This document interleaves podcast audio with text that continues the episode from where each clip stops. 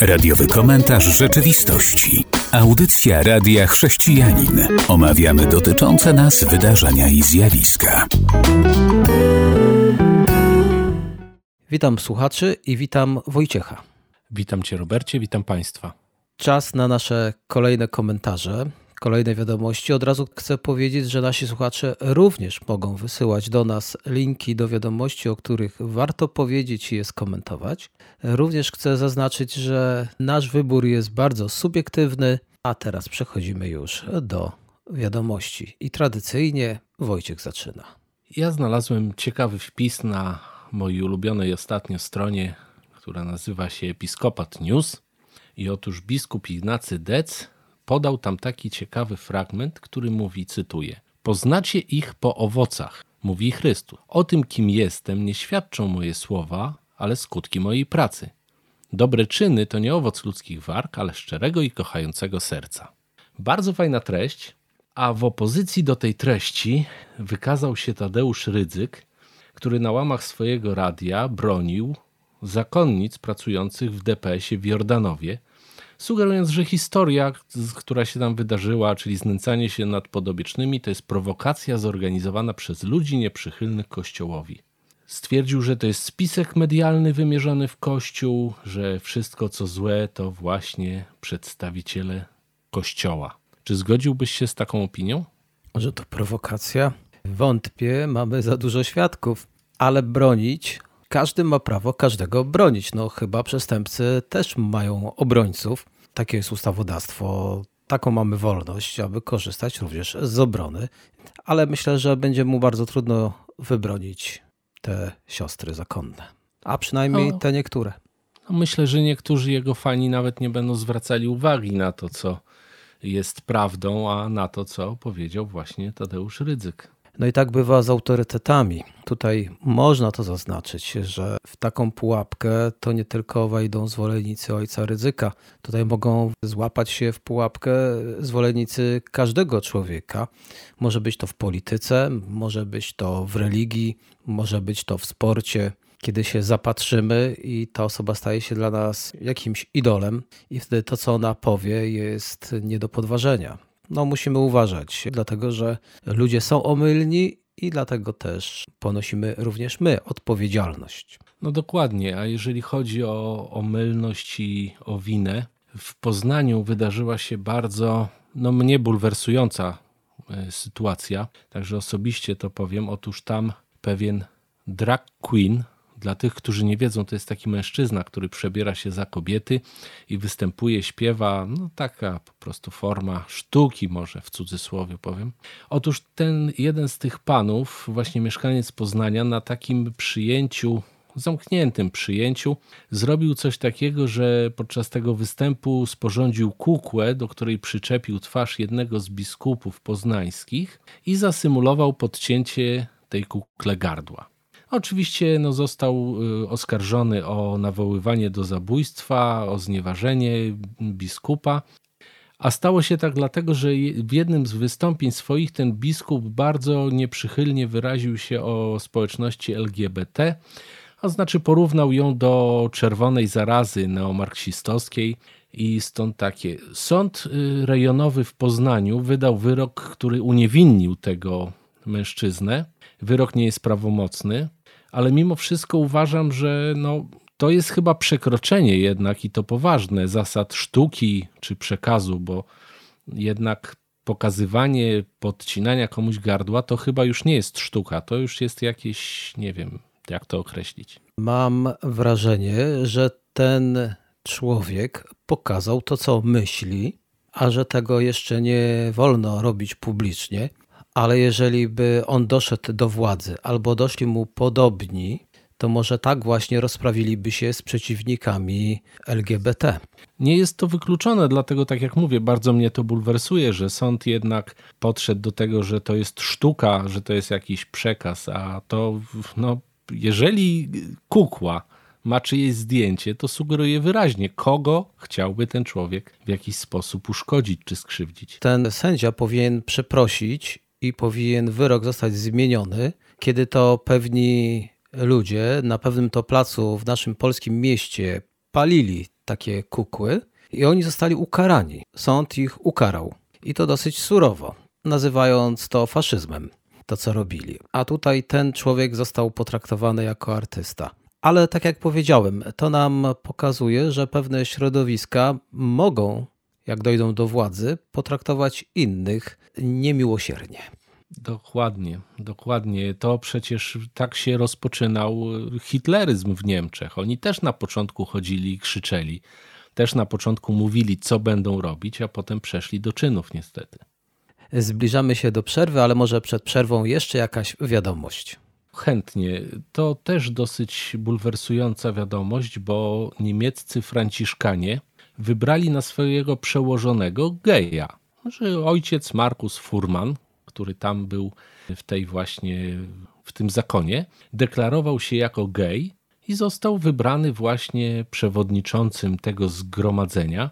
On twierdzi, że oczywiście no, ma też bardzo krytyczne przemyślenia odnośnie celibatu w życiu kapłańskim, popiera święcenia kobiet, no takie swoje rzeczy i on mówi, że on chciałby ocieplić wizerunek y, homoseksualistów, żeby obdarzeni byli szacunkiem, współczuciem, delikatnością. No powiem szczerze, jak to przeczytałem, to zacząłem się zastanawiać, czy nasza policja nie powinna złodziei robić komendantami. To ciepli wizerunek, no może przestępców. Myślę, że to napotka na reakcję kościelną i to się nie stanie, choć rzeczywiście w wielu zgromadzeniach zakonnych takie prawo istnieje do wyboru wewnętrznego, ale chyba to nie przejdzie. A jeżeli nawet, to już wiemy o tym, że Kościół w Niemczech, Kościół rzymskokatolicki, ma wiele przeróżnych pomysłów, które odbiegają od generalnie od tego całego nurtu na świecie, co grozi już tak zwaną schizmą, już się o tym mówi, że może dojść do jakiegoś rozłamu. Znaczy, to było ciekawe zjawisko dla badaczy pewnie, natomiast trochę, nie wiem, chyba się tutaj ktoś zgubił, no bo jeżeli pismo jasno się wyraża na temat homoseksualizmu, a zakonnik, który no, przystępując do klasztoru jakieś nakłada na siebie ramy, to, to, to chyba trochę się rozminął ze swoim powołaniem ten człowiek, mam wrażenie. Ja to szeroko tak na to spojrzałem, kiedy mówiłem, że grozi pewną schizmą, to tam jest wiele przeróżnych pomysłów i ten się tylko pasowuje w całą gamę przeróżnych e, spraw. A jeżeli on jest praktykującym gejem, to tak jak powiedziałem, raczej nie dojdzie do tego, aby był zwierzchnikiem Kościół katolicki, do tego jeszcze nie dopuści. To, że się wypowiedział i że go wybrali, wcale nie znaczy, że tak się musi stać a też e, nie ma co ukrywać. No jest to dylemat, jeżeli ludzie żyją w celibacie i żyją w zamknięciu i są tylko mężczyźni, rodzi to pewne niebezpieczeństwa. Jak widać, ten człowiek z tym niebezpieczeństwem się spotkał. Teraz przerwa muzyczna. Zapraszam. Witam po przerwie muzycznej. Powracamy do wiadomości Wojciechu. Jeżeli już tak tutaj byliśmy w okolicach Niemiec, to może zostańmy na chwilę. Otóż papież Benedykt XVI skorygował swoje oświadczenie, które sporządził w sprawie raportu o nadużyciach seksualnych w kościele niemieckim. Otóż w 80 roku to oświadczenie zostało wydane, że papież nie uczestniczył, jeszcze jako biskup nie uczestniczył w tym spotkaniu. Teraz stwierdził, że no jednak uczestniczył, tylko, że nie podjęto żadnej decyzji duszpasterskich odnośnie przydziału księdza, który tam dopuścił się nadużyć. Mogłoby się to wydawać takim zwykłym przeoczeniem, tak, no lata minęły, człowiek ma prawo nie pamiętać, ale bardzo dziwnie zbiegło się to oświadczenie papieża z, z sytuacją. Jeden z berlińskich adwokatów złożył pozew w sądzie okręgowym y, przeciw właśnie Benedyktowi XVI, który jeszcze jako biskup Józef Ratzinger, właśnie uczestniczył w spotkaniu w sprawie tego księdza, który był oskarżony o molestowania, miał być właśnie odsunięty, a jednak y, na podstawie tych y, pism stwierdzono, że Józef Ratzinger zgodził się na to, żeby duchowny został przywrócony do pracy parafialnej. I taka właśnie sytuacja ciekawa też niemiecki kościół ze swoimi problemami. Ale tak jak zaznaczyłeś, no różnie jest też z pamięcią. Nie zawsze ktoś musi tuszować Osobiście to zawsze chciałbym widzieć, że to brak pamięci, no jednak faktycznie dawno to było, więc tak nadal będę sobie myślał, chyba że dowiemy się coś bardziej konkretnego. Jeżeli jesteśmy już w Niemczech, to niemiecki Bundestag podjął decyzję o zniesieniu zakazu reklam aborcyjnych. Słyszałeś o tym? Nie, akurat tego nie słyszałem. Zdecydowana większość głosowała za zniesieniem. Jest tam taki paragraf 219a i on tam reguluje zakaz reklamy aborcji. No to faktycznie, jeżeli zniosą zakaz reklamy aborcji, no to teraz bardzo dziwnie mogą wyglądać ulice, telewizja czy też radio. Ta ustawa musi być jeszcze formalnie uchwalona, aby mogła wejść w życie, ale jeżeli już są tak daleko posunięte nad nią prace i dyskusje, to trudno mi sobie wyobrazić przestrzeń w jakimś kraju, gdzie na billboardach czy słuchając radia będę miał reklamę aborcji. No tak, masz rację, jest to dziwne, chociaż y, myślę, że oni zrobią to w sposób tak ukryty, że nie będzie to oczywiście wprost, tak jak czasami widzimy te reklamy antyaborcyjne, gdzie wręcz pokazywane są zdjęcia zniszczonych płodów, czasami troszkę aż to takie jest naprawdę mocne. Myślę, że tutaj oni będą chcieli to pokazać tak, żeby jednak nie naruszać jakichś norm, bo przecież wiadomo, że można tego szybko zakazać z powrotem. Natomiast tak jak na to patrzę, nie wydaje mi się, żeby takie rzeczy powinny były być reklamowane.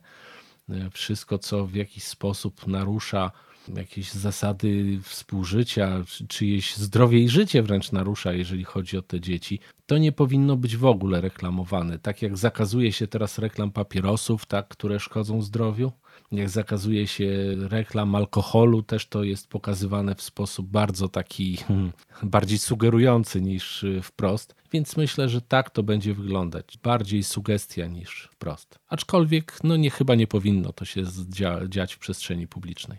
No to jeszcze będąc w Niemczech, niemiecki parlament debatuje nad ustawą o wspomaganym samobójstwie. U nich już temat jest od jakiegoś czasu, ale teraz to sobie omówili trzy propozycje. Jakoś to tak się to zbiegło z tematem aborcji, temat samobójstw.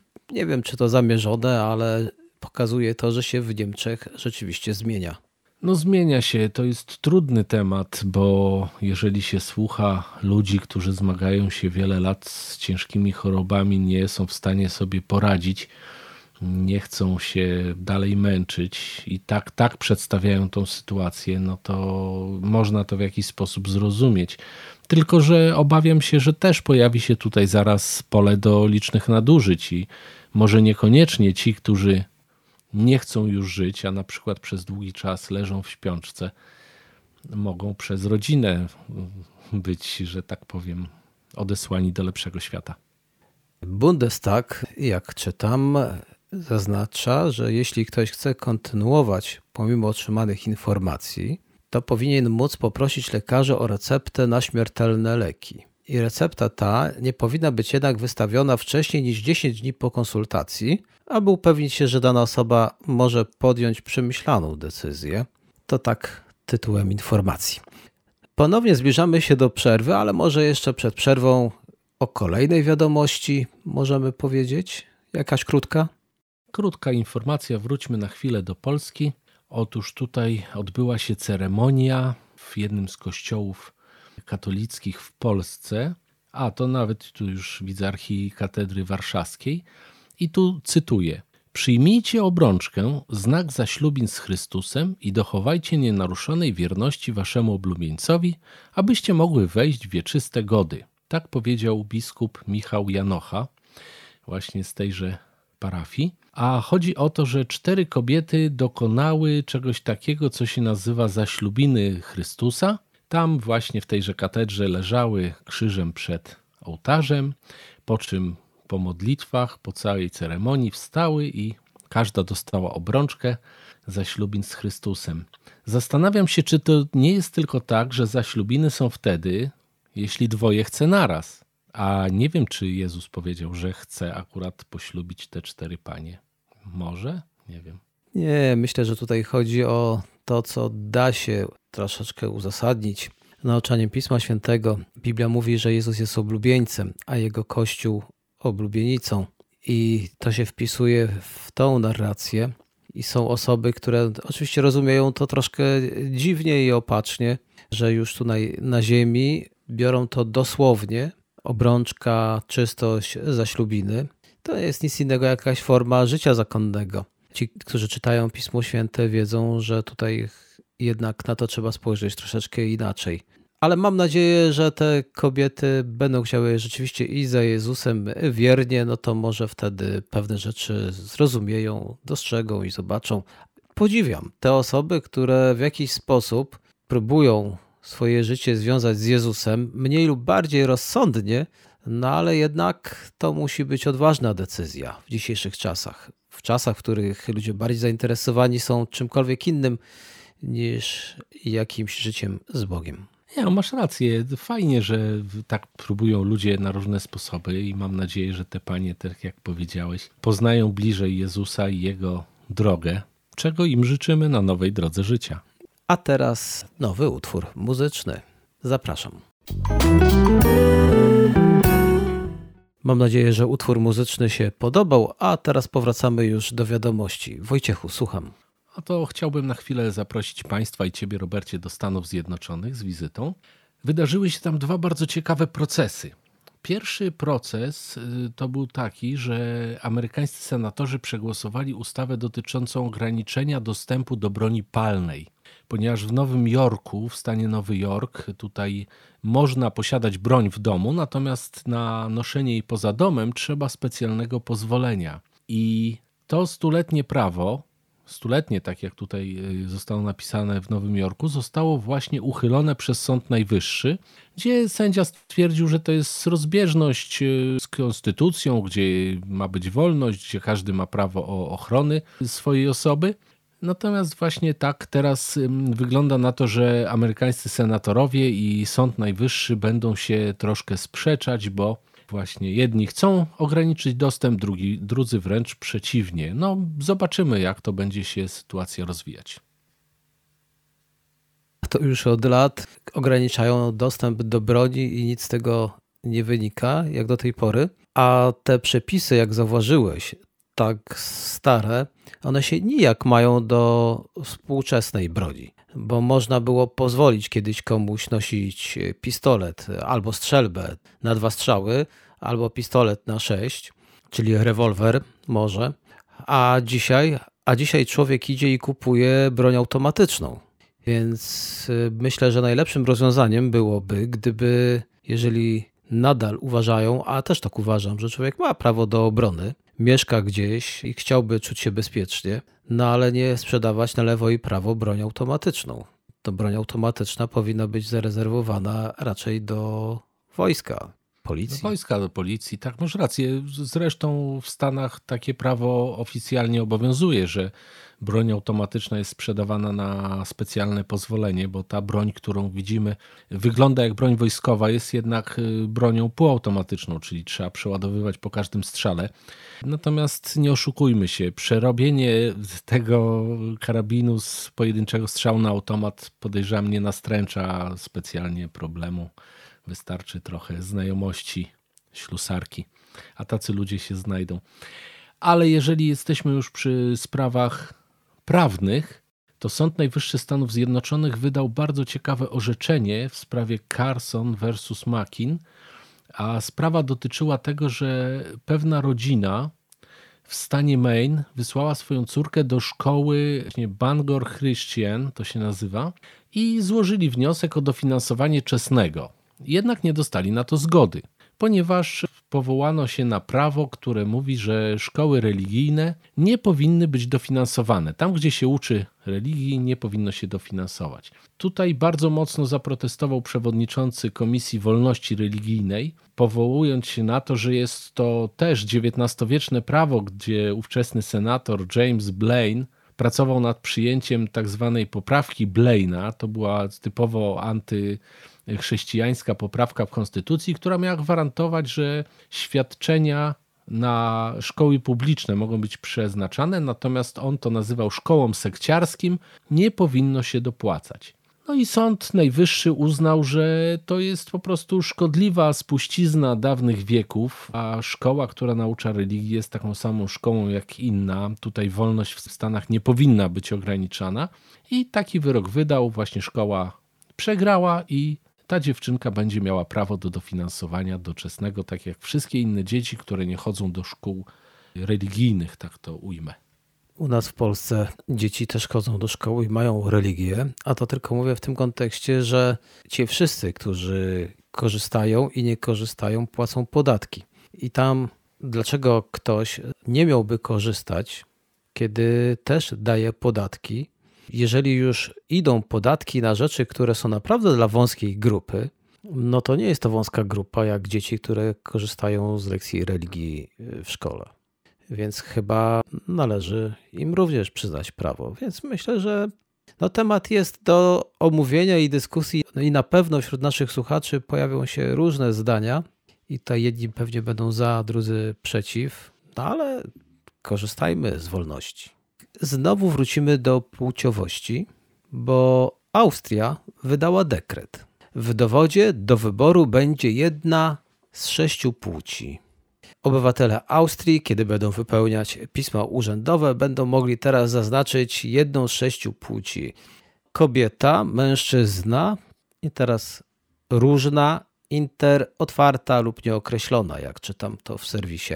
Ministerstwo Spraw Wewnętrznych Austrii taki sobie dekrecik wydało, no i te zmiany mnie zastanawiają, bo w Austrii, tak jak w Polsce, jeżeli obywatele mogą wybrać sobie płeć, to niezły może z tego być dowcip. Pewnie się jakoś zabezpieczą, bo emerytura przysługuje w Polsce mężczyznom w wieku trochę innym niż kobietom, prawda? No tak, a jak ktoś wpisze sobie jakąś czwartą czy piątą płeć, to nie dostanie emerytury, bo ustawa mówi wyraźnie kobiety i mężczyźni.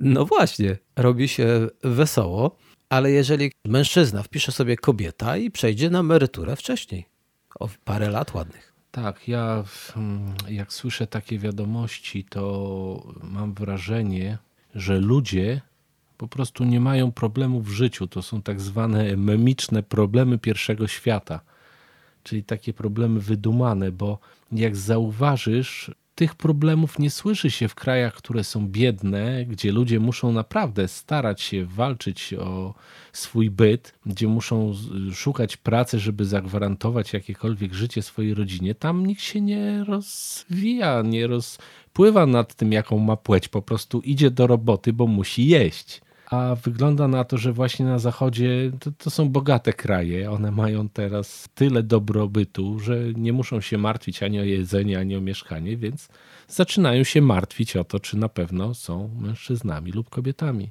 Tutaj jeszcze jedna rzecz, która mnie troszkę zadziwia, no bo jeżeli w jakimś kraju do wojska bierze się mężczyzn, no to kiedyś, to ja pamiętam, to się szło i kombinowało mam na myśli obywatele w Polsce, szli i kombinowali, jakby tu nie pójść do wojska, więc załatwiali sobie między innymi tak zwane zielone papiery. Albo zaświadczenie, że jest niezdolny z powodu zdrowia do służby wojskowej. No to jeszcze jeden argument może do tego dojść, że mężczyzna powie, no ja od jutra jestem kobietą. No tak, ale z drugiej strony to kobieta przyjdzie i powie, ja jestem mężczyzną, proszę mnie tu zakwaterować z chłopami, ja dziś będę żołnierzem. No też tak może być. Zapraszam teraz na utwór muzyczny. To już będzie ostatni w naszej dzisiejszej audycji, a potem ostatnia część. Witam w naszej ostatniej części. To chciałbym jeszcze jedną wiadomość dołączyć z Wielkiej Brytanii, która też jest zadziwiająca, bo rośnie tam akceptacja dla praktyki tak zwanej projektowania dzieci. Słyszałeś o tym? Słyszałem, tak, słyszałem. To dobieranie genetyczne różnych cech, które chcielibyśmy, żeby nasze dziecko posiadało, tak? O tym tak, myślisz? Tak.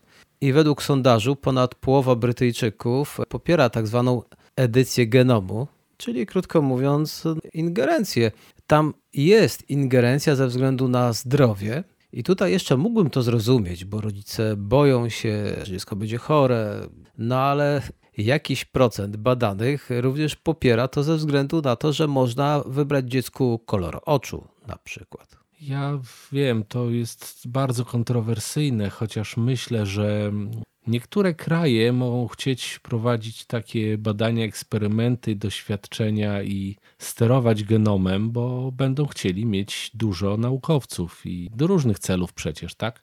Podejrzewam, że nie jest wykluczone, ja nie mam na to dowodów, to jest moje domniemanie, że niektóre kraje prowadzą już dawno takie badania celem wypracowania najbardziej. Zresztą Niemcy chyba z czasów II wojny próbowali takie stworzyć tą rasę idealną, rasę panów. Natomiast przy dzisiejszej znajomości budowy genomu, przecież ogłoszono niedawno, że znamy już cały genom, to takie eksperymenty będą coraz częstsze, coraz częściej będziemy o nich słyszeć. Prawdopodobnie faszyści to by się bardzo ucieszyli z takich możliwości, kiedy byli u władzy. Ale jak widać, ich prace są wciąż kontynuowane.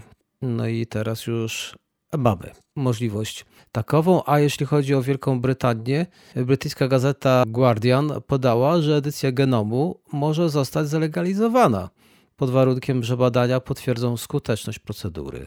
To teraz może zmienimy temat. Chodzi o handel fałszywymi opiniami.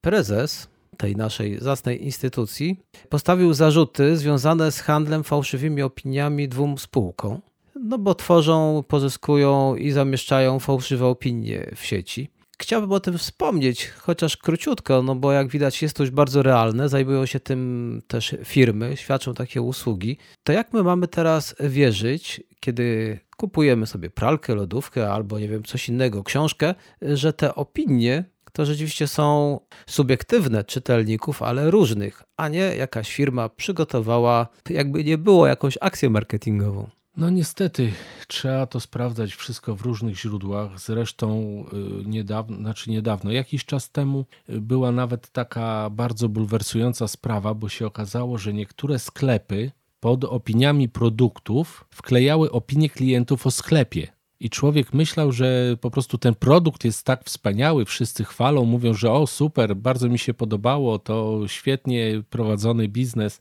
No i każdy to analizował od razu, łączył z tym produktem, a to chodziło o opinię całego sklepu. To wyszło na jaw i też właśnie stanowiło bardzo mocną kontrowersję. Natomiast cóż, no, każdy będzie kombinował, żeby tylko jak najwięcej pieniędzy wyrwać, pozbyć się towaru.